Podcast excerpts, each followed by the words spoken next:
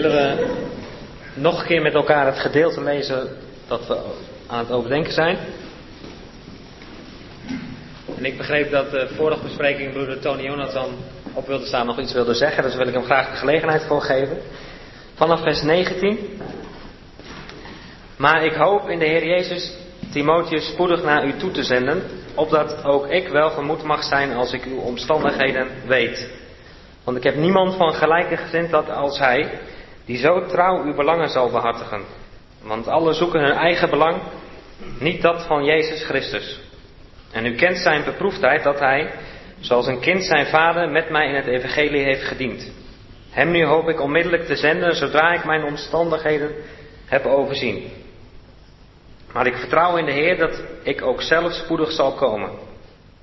Maar ik vond het nodig Epaphroditus, mijn broeder en medearbeider en medestrijder, maar uw gezant en bedienaar in mijn behoefte naar u toe te zenden, daar hij zeer naar u allen verlangde en verontrust was, omdat u had gehoord dat hij ziek was.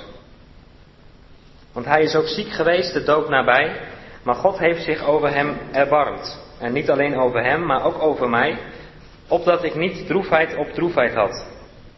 Daarom heb ik hem met des te meer spoed gezonden, opdat u, als u hem ziet, zich weer verblijdt en ik minder bedroefd ben.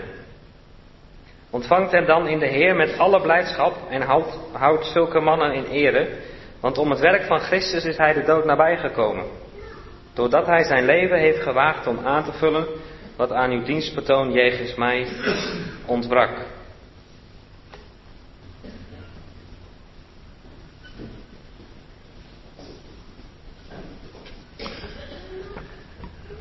Broeders en zusters mogen mij vergeven dat ik toch maar terug ga. Zo snel ben ik niet in de bespreking. Ik heb nog iets in mijn hart wat gaat toch als een soort spiegel voor ons. Broeder Gerdy vroeg mij, heb je nog iets over Timotheus dan te zeggen? Nee, zei ik eentje eerder.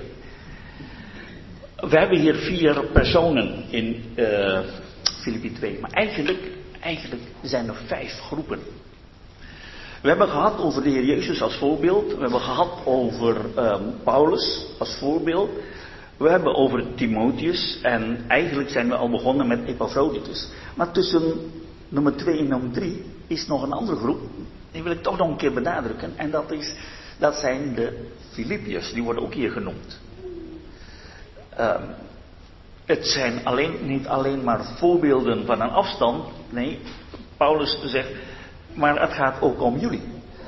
Want ik hoop Timotheus te zenden. En als hij terugkomt, verwacht ik in vers 18, dan ben ik welgemoed als ik uw omstandigheden weet. Ik wil even over die omstandigheden toch kort over hebben. Wat voor omstandigheden zijn dat? Hij is positief, hij verwacht dat hij goed bericht te horen krijgt. We hebben begrepen dat de brief aan de Filippiërs gestuurd is met verschillende doelen. Ten eerste om te bedanken voor de giften, voor de gemeenschap, blijk van de gemeenschap van de broeders en zusters te Filippi. Maar ten tweede, om een andere reden. Hij zegt, elke keer als ik aan jullie denk in mijn gebeden, ben ik heel erg blij. Hoofdstuk 1. Ik verblijd mij altijd heel erg voor jullie omstandigheden. Zou Paulus dat ook van ons kunnen zeggen als hij aan ons als broeders en zusters denkt in mijn gebeden? Dan word ik ook heel erg blij. In hoofdstuk 2 zegt hij, eigenlijk tussen de regels door kun je lezen, eigenlijk is er toch nog iets over die blijdschap. Want jullie kunnen mijn blijdschap volkomen maken. Dus er is toch een rimpeltje in die blijdschap van apostel Paulus. Wat is dat dan? Nou, we lezen later in hoofdstuk 4 dat het gaat over verdeeldheid in de gemeente. 2 zusters, Euodia en Syntyche. En daarover maakte Paulus zich zorgen. Maar hij zegt dat op een hele fijngevoelige manier. Hij zegt, maak mijn blijdschap volkomen door eensgezind te zijn. En later schrijft hij in hoofdstuk 4, Ik vermaan Euodia, ik vermaan Syntyche om eensgezind te zijn in de Heer. Eensgezind, dat wil zeggen die gezindheid van de Heer Jezus vertonen. En hij hoopte dus Epaphroditus te zenden. En daarna Timotheus. En hij verwachtte dus dat als Timotheus terugkomt en hij verslag krijgt van Timotheus, dat zijn blijdschap volkomen zou zijn. Dus hij is positief gesteld. Nou, ik stuur Timotheus naar jullie toe. En dan hoop ik goed verslag te horen van Timotheus. Ik zit me soms af te vragen. Als Paulus Timotheus nou zou sturen naar onze samenkomsten. Zou Paulus welgemoed zijn over onze situatie? En als dat niet zo is, waarom niet?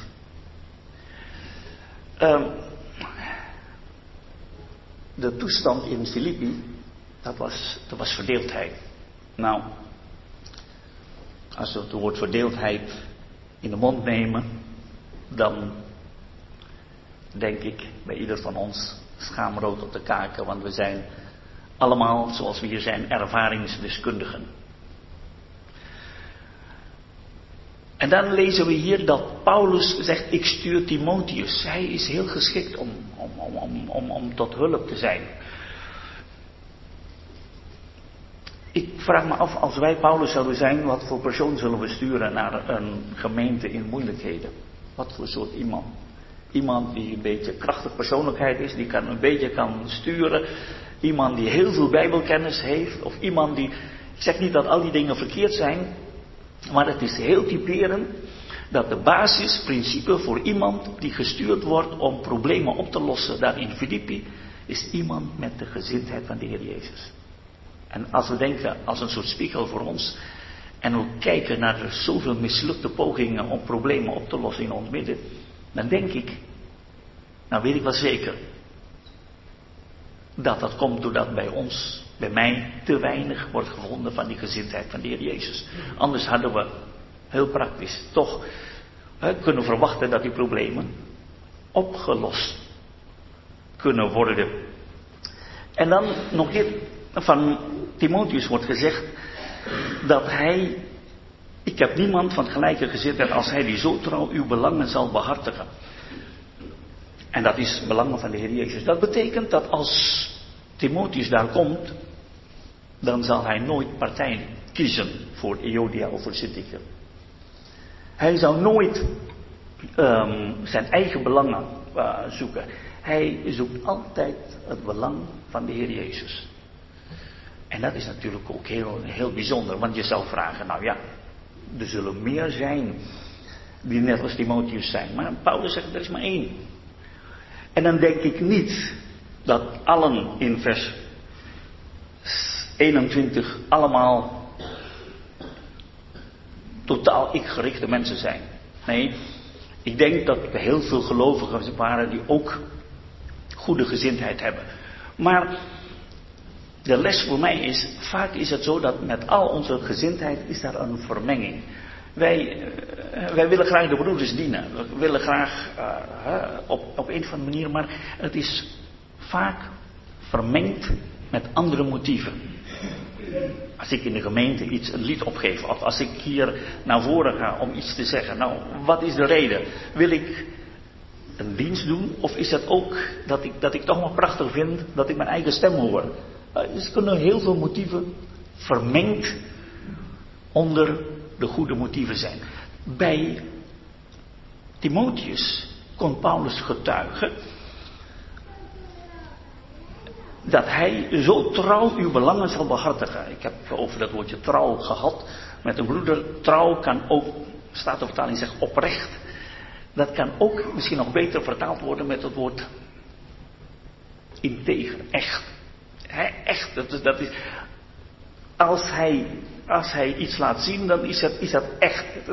Bij hem is dat niet vermengd, het is puur, integer. En daarom is hij juist geschikt om daar in Filippi over die problemen te spreken. En dat niet alleen. Paulus zegt, er is een andere reden dat hij geschikt is om gebruikt te worden. Zij kent zijn beproefdheid.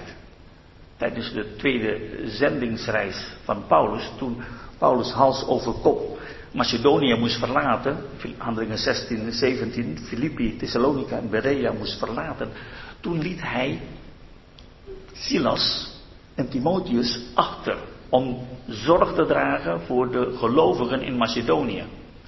En Paulus zegt hier dus, hij kent zijn beproefdheid. Jullie hebben hem meegemaakt. Jullie weten hoe hij is. Ik hoef niks aan te bevelen. Jullie weten, hij is beproefdheid. Dat is net als een soort kemakeur, betrouwbaar. Hè? Je kunt erop aan. Deze broeder is te vertrouwen. En ik denk dat dat ook weer een reden is.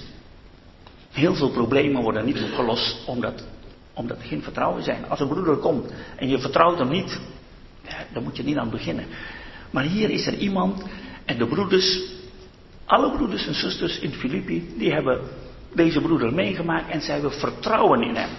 En dus hier zie je de basisbeginselen van christelijk leven, gezindheid van de Heer Jezus, trouw, echtheid, maar ook beproefdheid. Beproefdheid, dat is niet iemand die heeft laten zien door zijn leven dat je op hem aan kunt. Je kunt taken toevertrouwen aan deze broeder en hij doet dat goed. En ik denk dat het allemaal te maken heeft met die gezindheid als basis. En voor ons is dat een bemoediging. Die gezindheid die de Heer heeft laten zien, die Paulus heeft laten zien, die Timotheus heeft laten zien, de Epaphroditus heeft laten zien, dat mogen de broeders en zusters in Filippi ook laten zien. Die gezindheid zij in jou, Euodia, in jou Syntyche, eensgezind en dus ook onder de broeders en zusters. En ik vertrouw, zegt Paulus, dat als Timotheus straks terugkomt, hij met een bericht zal komen en te vertellen, ja, die gezindheid heeft die probleem opgelost. Door die gezindheid, maar dat is voor ons dan bemoediging ook in onze situatie. Als we deze lessen goed leren, dat de Heer wonderen kan doen ook in de problemen, in de verdeeldheid die wij heden ten dagen mee te maken hebben. Er zijn heel veel dingen, er worden gegooid op leerstellige dingen, worden gegooid op alle mogelijke andere dingen, persoonlijkheden, maar uiteindelijk is de basis van oplossing van problemen om de eenheid van de geest te bewaren in band van vrede te maken met onze gezindheid, of wij die gezindheid van de Heer Jezus vertonen of niet. Dus we hebben het gehad over 4 personen. Eigenlijk zijn het 5 groepen. En de middelste groep, dat zijn de Filippiërs. En in plaats van de Filippiërs, want Gods woord is gegeven niet als een vergrootglas, maar als een spiegel, kunnen we onszelf plaatsen. Hoe is het met onze gezindheid? En als Paulus, als de Heer hoort aan onze omstandigheden, zou Paulus welgemoed zijn? Dat is de vraag die we mogen meenemen naar huis.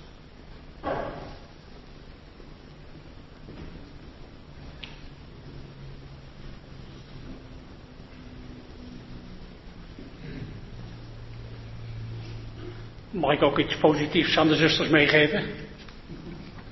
We hebben hier in Filippi 2 vers 22 dat Paulus zegt, u kent zijn beproefdheid, dat hij zoals een kind zijn vader met mij in het evangelie heeft gediend. Hoe zou de moeder van Timotheus, hoe zou de grootmoeder van Timotheus dit hebben gehoord? Want we weten van Timotheus de namen van zelfs zijn moeder als zijn grootmoeder. Laten we maar even gaan naar 2 Timotheus 2.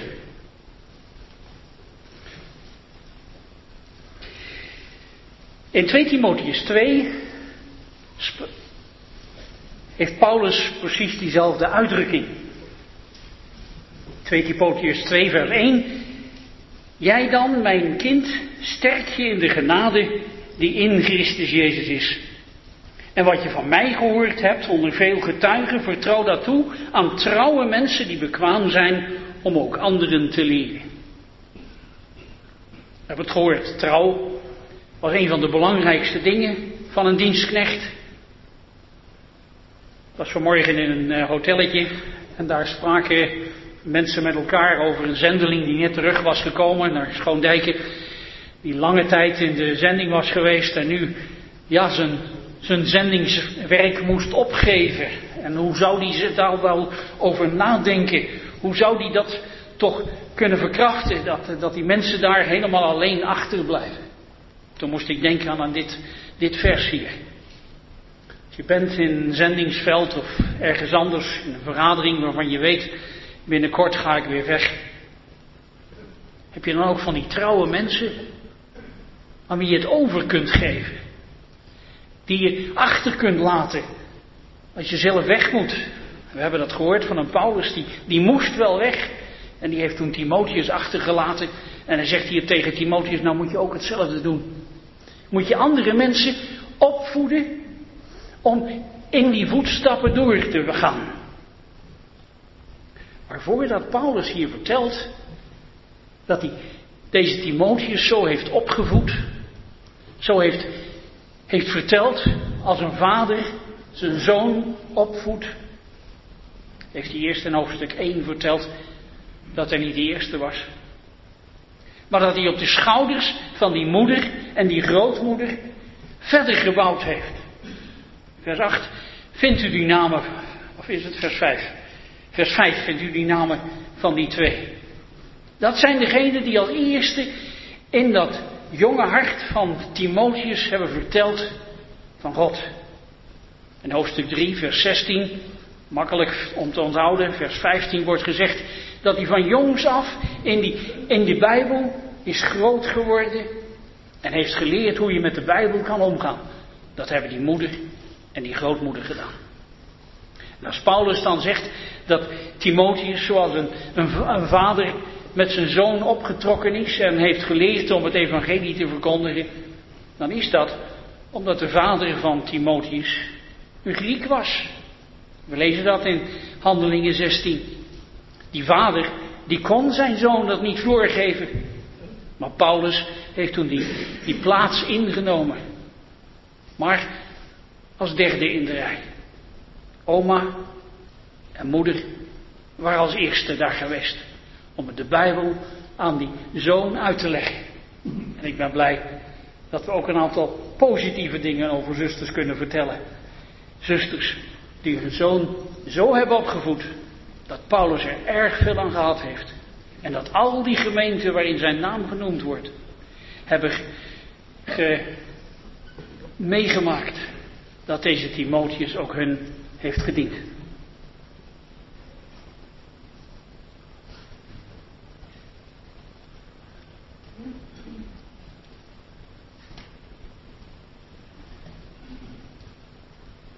Ik heb Tony Jonathan ten harte vergeven.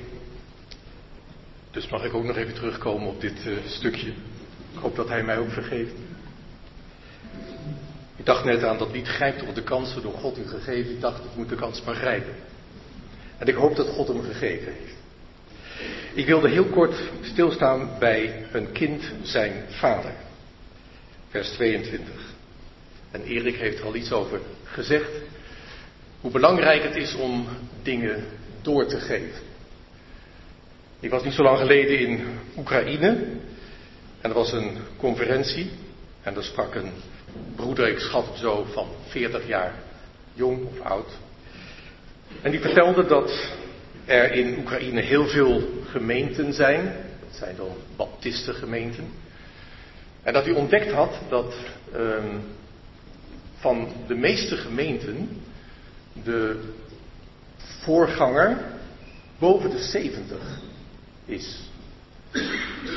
En dat hij zich heel veel zorgen maakte over wie dan de fakkel zou overnemen. En die jonge broeder sprak toen over het thema, het Mozes-Jozua-principe. En dat vind je natuurlijk ook terug in andere gedeelten in de Bijbel. Elia, Elisa. Elisa die water goot op de handen van Elia. Nederige dienst, zal ik maar zeggen. Maar ook hier bij Paulus en Timotheus. En ik denk eigenlijk ook aan de Heer Jezus Christus zelf. We hebben hem gezien, ik was daar niet bij, vorig jaar in zijn toewijding aan God. En die ging tot in de dood. Maar de Heer Jezus werd genoemd in Mattheüs 13, de zoon van de timmerman. En in Markus 6 wordt hij genoemd de timmerman. En in die tijd was het zo dat een zoon, ook een dochter, een zoon, werd begeleid door de vader, aan de zijde van de vader het vak leerde. En zo heeft de Heer Jezus het vak van timmerman geleerd. De zoon van de timmerman, de timmerman. Bij dat als een kind zijn vader, dacht ik ook aan Johannes 5, vers 19, waar de Heer Jezus zegt, de zoon kan niets doen van zichzelf, tenzij hij de vader iets ziet doen. Want alles wat die doet, dat doet ook de zoon evenzo. Als een kind zijn vader, als de zoon zijn vader. Jongeren hebben een rolmodel nodig. Iemand aan wie ze zich kunnen spiegelen, die hen uitdaagt, die prikkelt, die opdrachten geeft. Paulus zendt Timotheus. Nou, wil een jongere ook gezonden worden, een stukje verantwoordelijkheid dragen. Ja, in hoeverre ben ik een rolmodel voor de jongeren binnen onze vergadering? Of ben jij een rolmodel voor de jongeren binnen de gemeente waar je komt? Nou, Paulus was dat. En hij zegt, zoals een kind zijn vader en dan met mij in het evangelie heeft gediend. Je moet ook eenzelfde doel hebben natuurlijk. Met mij in het evangelie dienen. Nou, velen die hier nu wat ouder zijn geworden inmiddels. Ik hoorde er net van iemand die zei, je bent oud geworden. Je bent ook al een beetje oud geworden, laat ik het zo maar zeggen. Dan voel je je niet gevleid, hè? Dan denk je, maar goed, ben ik zo eentje die dat doet, die jongeren meeneemt. Ik bewonder het bijvoorbeeld in mijn broer Wim, die heel regelmatig weg is uit Nederland, op Duitsland, daar woont hij. Hij gaat naar Afrika, naar een heleboel andere landen. En hij neemt altijd iemand mee. Altijd een jonger iemand. Die het vak leert, om zo maar te zeggen. En dit jaar heb ik zelf mijn schoonzoon meegenomen naar Ethiopië. Om hem het vak te leren. En ik heb gezegd, weet je, als jij nou begint met de dagopeningen te houden. Voor de mensen daar, hij spreekt goed Engels. En dat was leuk. Het mooiste moment, hij vroeg, wat vond u nou het leukste van, het mooiste van deze reis? Ik zei, nou het mooiste vond ik eigenlijk dat je op een ochtend bij me kwam en zei, pap, kunt u mij helpen mijn overhemd op te vouwen? Ja, dat ging, ja. Ja, ik heb dat wel onder de knie, dat soort dingen. Dat lukt mij goed. Hebben we niet verstaan? Oh, nou het ging. Het overhemd opvouwen, ja. En we hadden net een gesprek aan tafel. En dat was dan een dame, over wie niet ook iets moois kunnen zeggen, maar over wie heel veel moois kunnen zeggen over de dames. Ook iets moois, maar als dat ook heel slechte dingen zijn, maar zo is het niet bedoeld hoor. Maar we mogen mooie dingen zeggen van onze zusters. En die vertelde van, een schoondochter, die vertelde haar, ik heb veel van je geleerd. Nou, zo moet het eigenlijk zijn, dat dochters heel veel leren van hun moeders. En zonen heel veel leren van hun vaders. En dat vaders in het geloof heel veel aanleren aan dit soort, zoals Timotheus, die dan een rolmodel nodig hebben, die de handvatten krijgen van hun vaders in het geloof, om ook in het evangelie te kunnen dienen. Nou, dat vond ik mooi. En ik dacht, misschien is het goed om dat toch even nog door te geven. Ook al zijn we een beetje teruggegaan in de tekst.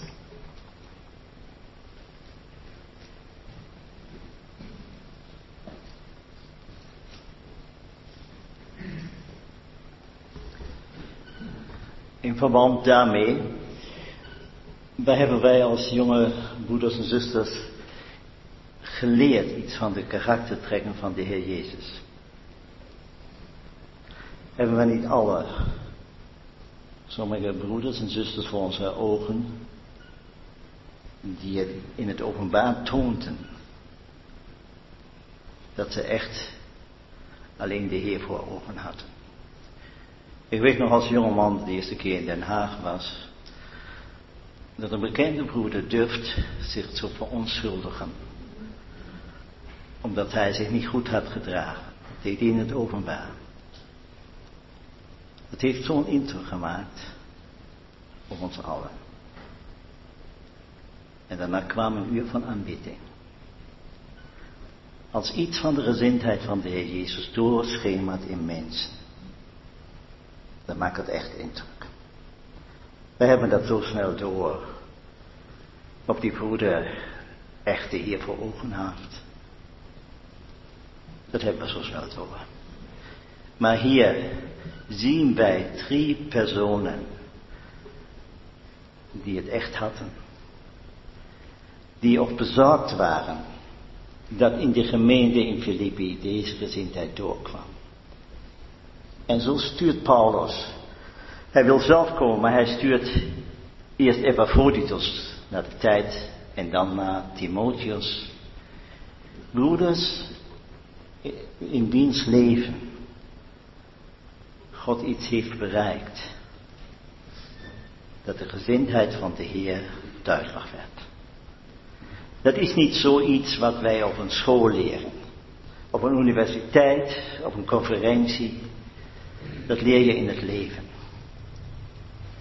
In Deuteronomium 10 wordt Mozes gevraagd nog een keer stenen uit te houden, omdat God daarop de 10 geboden wil schrijven. De eerste keer kwamen de stenen uit de hemel. Maar nu moet Mozes die berg iets omhoog brengen, dat God op die stenen de 10 geboden weer kan schrijven. En als je zo'n plaat uit de rots houdt, dat kun je niet zomaar opschrijven. Daar moet er heel veel wat gebeuren daarmee. Dat moet schoongemaakt worden, daar moeten de gaten weggeslagen, de onevenheid moet weggemaakt worden, het moet behandeld worden. En dan zien wij dat Mozes met die platen de berg omhoog gaat. En hier hebben wij dat eerste. De stenen moeten behandeld worden. Maar niet bij ons, niet om het wetten op te schrijven, maar Christus op te schrijven. En zijn wij daarvoor klaar. De Filippers werden als een gezelfde, een nieuw geslacht gezien. Waar God aan het werk is. En God vraagt, Paulus zegt, zonder morgen. En twijfelachtige overlegging. Zijn wij bereid tegen de Vader te zeggen, Vader, ga door met het schrijven in mijn leven over Christus. Neem alles weg wat van mij is. Mijn ijdelheid, mijn trots. Ga door met het schrijven. Er komt soms morgen, er zijn dingen die niet leuk zijn in ons leven. Waar je opeens tegen een muur loopt, waar opeens een diep gat is.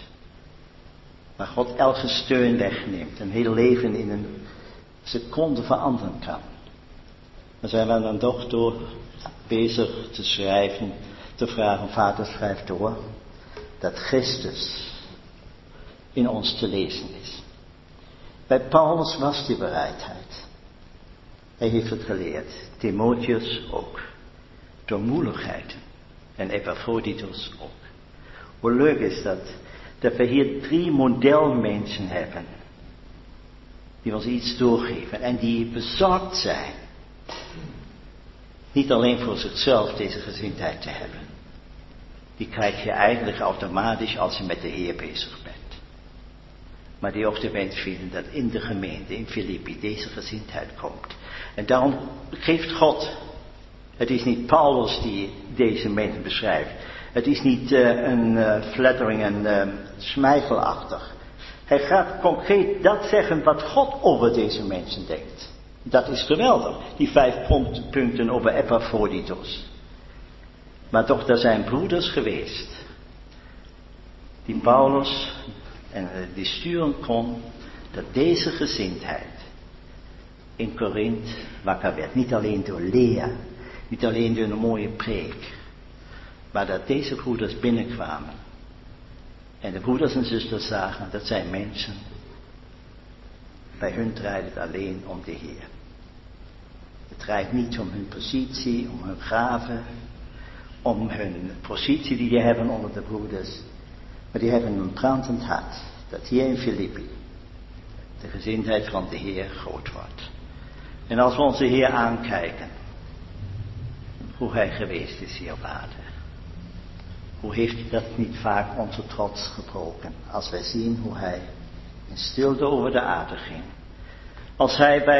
Als we dat voorbeeld van Epaphroditus zien. Die bezorgd was, of die bijzondere uitdrukking in vers 26, verontrust of beangstigd was, omdat de Filippen gehoord hadden dat hij ziek was. Zien we dan niet onze Heer die in de overzaal tegen zijn discipelen zegt, vurig heb ik begeerd dit maal met u te eten, waarvoor ik lijd. Hij wou nog 1 keer die gemeenschap hebben met zijn discipelen. Hij dacht niet zozeer wat voor hem stond. En dat maakt het zo geweldig. En ik wil even nog 2 dingen noemen. 1 ding noemen. Het verband van de gezindheid van de Heer met offer. We hebben in vers 17 van het drankoffer van Paulus gehoord. Er wordt die begrip offer. De gezindheid van de Heer is altijd verbonden met offer. In vers 25 heb je dat woord bedina. En daar is het niet, dat hebben jullie ook in de aantekening van de Telosvertaling. Is het niet een dienst van een slaaf. Dat hebben wij tevoren bij Timotheus. Maar hier heb je dat woord liturgie. Dat is een officieel dienst als een priest. Dat heeft ook weer te doen met offerdienst. En aan het eind, in vers 30, aan uw dienstbetoon jegens mij ontvraag. Weer dit woord, priesterlijk dienend. Zo belangrijk is het voor de Heer dat zijn gemeente deze karaktertrekken heeft. Dat het offer van de gemeente volkomen werd. En dan heb je dat vers 26, een bijzonder woord. Dat wordt eigenlijk zwak vertaald voor onrust. Dat is hetzelfde woord dat wij in Marcus 14 vers 33 hebben.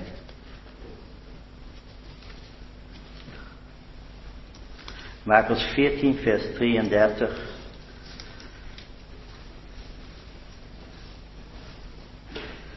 En hij begon ontsteld en zeer beangst te worden. En hij zei tot hem, mijn ziel is zeer bedroefd tot de dood. Toe, blijf hier en waart. Het is hetzelfde woord wat hier van Epaphroditus gezegd. Wat geweldig.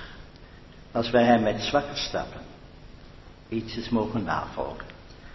De grootste dienst die wij mogen doen is niet te vergelijken met het volgen, met het formatieve kracht dat wij hem gelijk worden. Nu al moreel hier op aarde.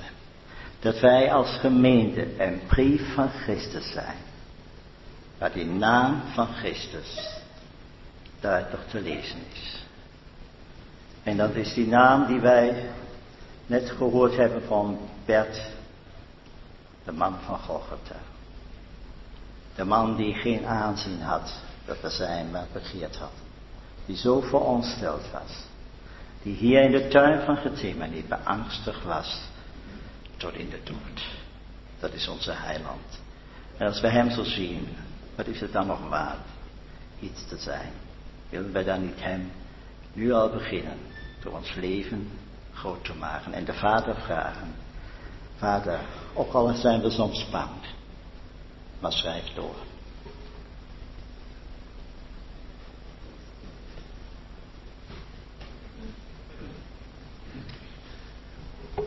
Epaphroditus verlangde zeer, staat er. In vers 26. Maar we zien eigenlijk dat zijn verlangen dubbel is geweest. Ik weet niet hoe dat gegaan is in Filippi. Wie zou nou gaan naar Paulus? Er was een collecte gehouden. En Paulus zat daar in de gevangenis, dat wisten ze. En wie zou dat even naar hem gaan brengen? Even brengen. Bij ons is dat tegenwoordig makkelijk. We maken het even over. Of als je gaat, dan is de reis over het algemeen toch iets makkelijker dan Epaphroditus ongetwijfeld gehad heeft. Ergens moet het toch zo zijn geweest dat Epaphroditus zijn vinger heeft opgestoken. Zend mij maar. Epaphroditus was een gezant, een gezondere. Die is al even genoemd, het woord apostel. Wat bijna altijd, ik geloof iets van 80 keer in het Nieuwe Testament slaat op de apostelen. En maar 3 keer op iemand die gezonden is in het algemeen. En 2 keer dan in 2 Korinthe en hier. Als het gaat over een gemeente die iemand zendt. Een afgezant, een gezondene van een gemeente. Maar dan moet je dus wel bereid zijn. En dat was hij. Hij was verlangend, denk ik, om Paulus te dienen. En hij was ook weer verlangend om terug te keren naar de Filippiërs. Omdat hij verontrust was geraakt. Hebben we net al over gehoord. En dat zeer verlangen, dat is hetzelfde als wat we in het eerste hoofdstuk ook van Paulus vinden. Dezelfde uitdrukking. Ik verlang zeer naar u. Zien we in hoofdstuk 1 van Paulus. Ook Paulus verlangde zeer naar de Filippiërs. Hier is sprake van een heel sterke band. Tussen die gemeente en Paulus. En Epaphroditus is daar onderdeel van. En roep ik even in herinnering, hoe is dat ook alweer gegaan? Paulus kwam daar in Filippi. Er was daar geen synagoge, het was een Romeinse kolonie. En hij was naar de rivier gegaan. En hij vond daar een aantal mensen, een aantal vrouwen die daar samen waren gekomen op de Sabbat. En de Heer opende het hart van Lydia. Die kwam daar niet vandaan, die kwam uit Turkije, uit Thyatira. Die kwam Paulus net vandaan, maar daar moest hij dus niet stoppen. Hij moest door naar Filippi. En de Heer opende haar hart en wat zegt, dat vind ik altijd iets heel bijzonders. Wat zegt Lydia, als je van mening bent dat de Heer trouw dient, dan kom je in mijn huis. Dan ga ik voor je zorgen. En dat is het begin geweest van deze bijzondere band tussen deze gemeente van Filippi en Paulus. En wie was dan Epaphroditus? Dat weten we eigenlijk helemaal niet. Dat is heel bijzonder. Hij duikt hier zomaar op. Het is één van die christenen daar uit die gemeente. Die heeft gezegd, ik ga wel. Zend mij maar. En hij heeft dat niet alleen tegen de Filippiërs gezegd natuurlijk. Hij heeft het denk ik eerst tegen de Heer gezegd. Zend mij maar. Denk even aan wat we in Jesaja 6 vinden. Dat zegt Jesaja het ook. Wie zal ik zenden, zegt de Heer. Wie zal voor me gaan? En Jesaja, hoewel die eigenlijk beseft dat hij helemaal niet waard is. Zegt hij nou, oké, zend mij maar, Heer. En hij is gegaan. Met gevaar voor eigen leven. Ik las ergens dat die uitdrukking Epaphroditus wel eens vaker werd gebezigd bij het dobbelen. Sommige mensen zeggen dat wel eens God zegene de greep, maar dit is, het roept Aphrodite aan als je dat doet, als je dat zegt. Die ook godin van de kans van de gokkers was. Maar Epaphroditus heeft geen gok genomen.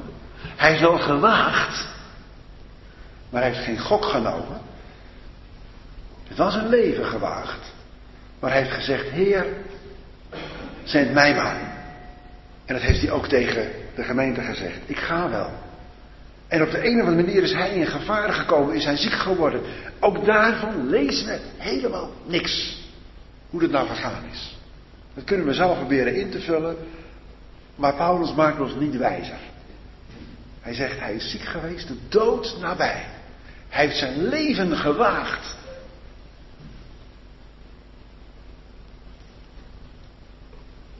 En daar wilde hij graag weer terug.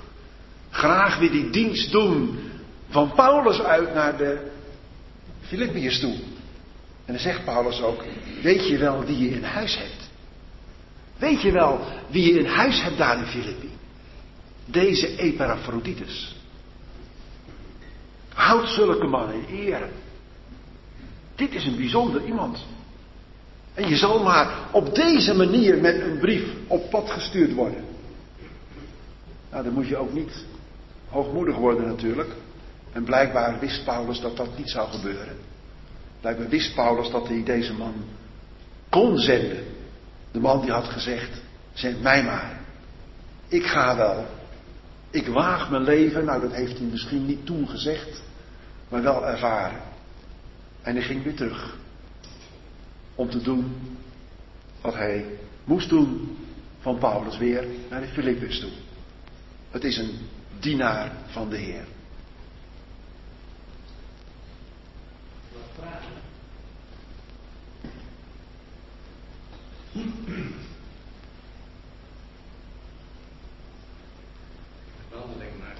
Wat te vragen. Ik snap iets niet. Paulus had de gave van genezen. We lezen in Handelingen 19 dat er buitengewone dingen gebeurden. Ik heb hier voor me Paulus. Werden zelfs zakdoeken en gordels van zijn lichaam op zieken gelegd en hop, ze waren gezond. En nu staat hier dat er een zieke, geliefde broeder was, die is ziek geweest, de dood nabij, maar God heeft zich over hem ontfermd. Waar is die gave van genezing? Hoe zit dit?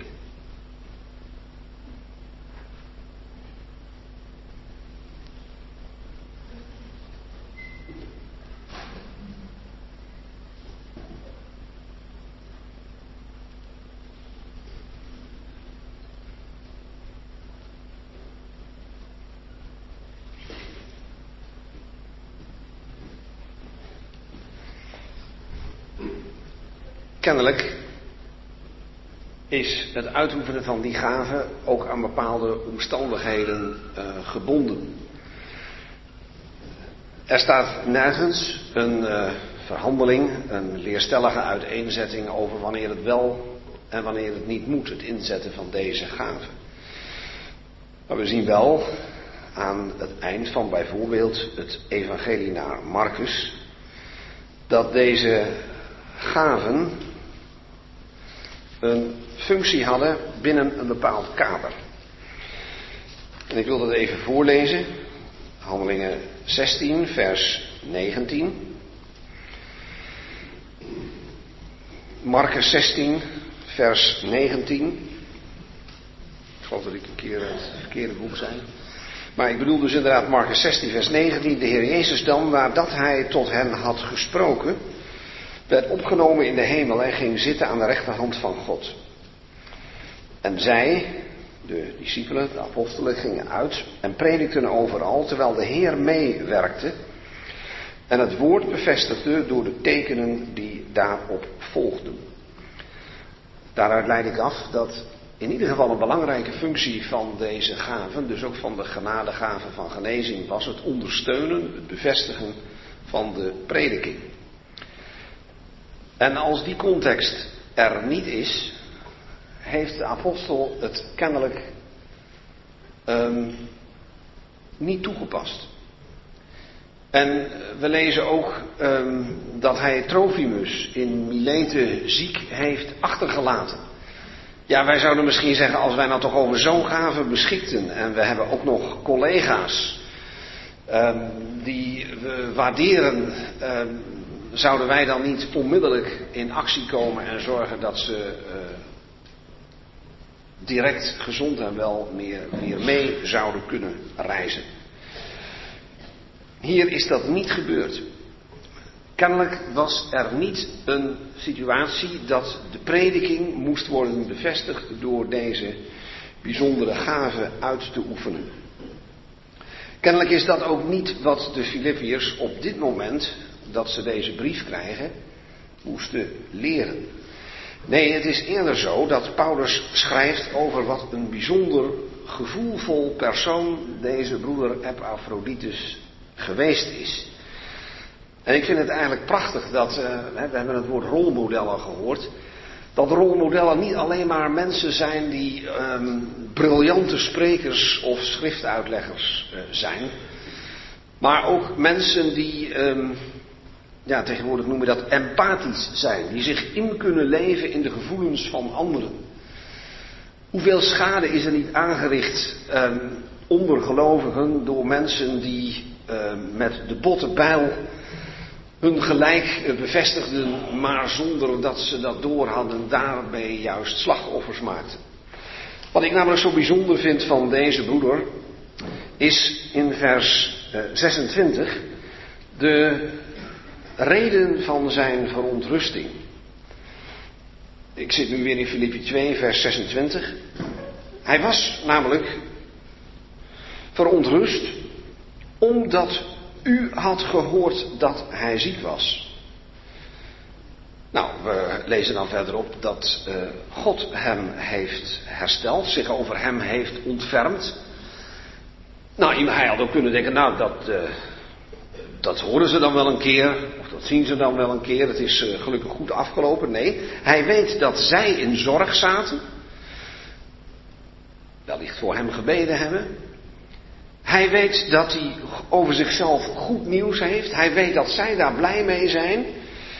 En hij is eigenlijk vreselijk verontrust over hen, omdat ze nog niet weten hoe het afgelopen is. En ik vind dat deze broeder siert. Paulus was een briljant schriftuitlegger. In woord en geschrift. Maar ik vind het zo geweldig dat Paulus collega's had met vaak andere eigenschappen die op zijn tijd minstens zo belangrijk zijn. En dat moeten de Filippiërs ook leren. Dat is ook een van die rolmodellen. En ik ben blij dat als ik zo terugkijk naar mijn eigen rolmodellen, dat niet alleen maar begaafde uitleggers zijn. Hoewel mij de uitleg van de schrift van jongs af aan zeer heeft geïnteresseerd. Ik ben blij dat ik broeders en zusters heb gekend die me ook in hele gewone dingen van het normale leven hebben laten zien wat het betekent bij de Heer Jezus te horen. En nu zien we hier, hij had gehoord,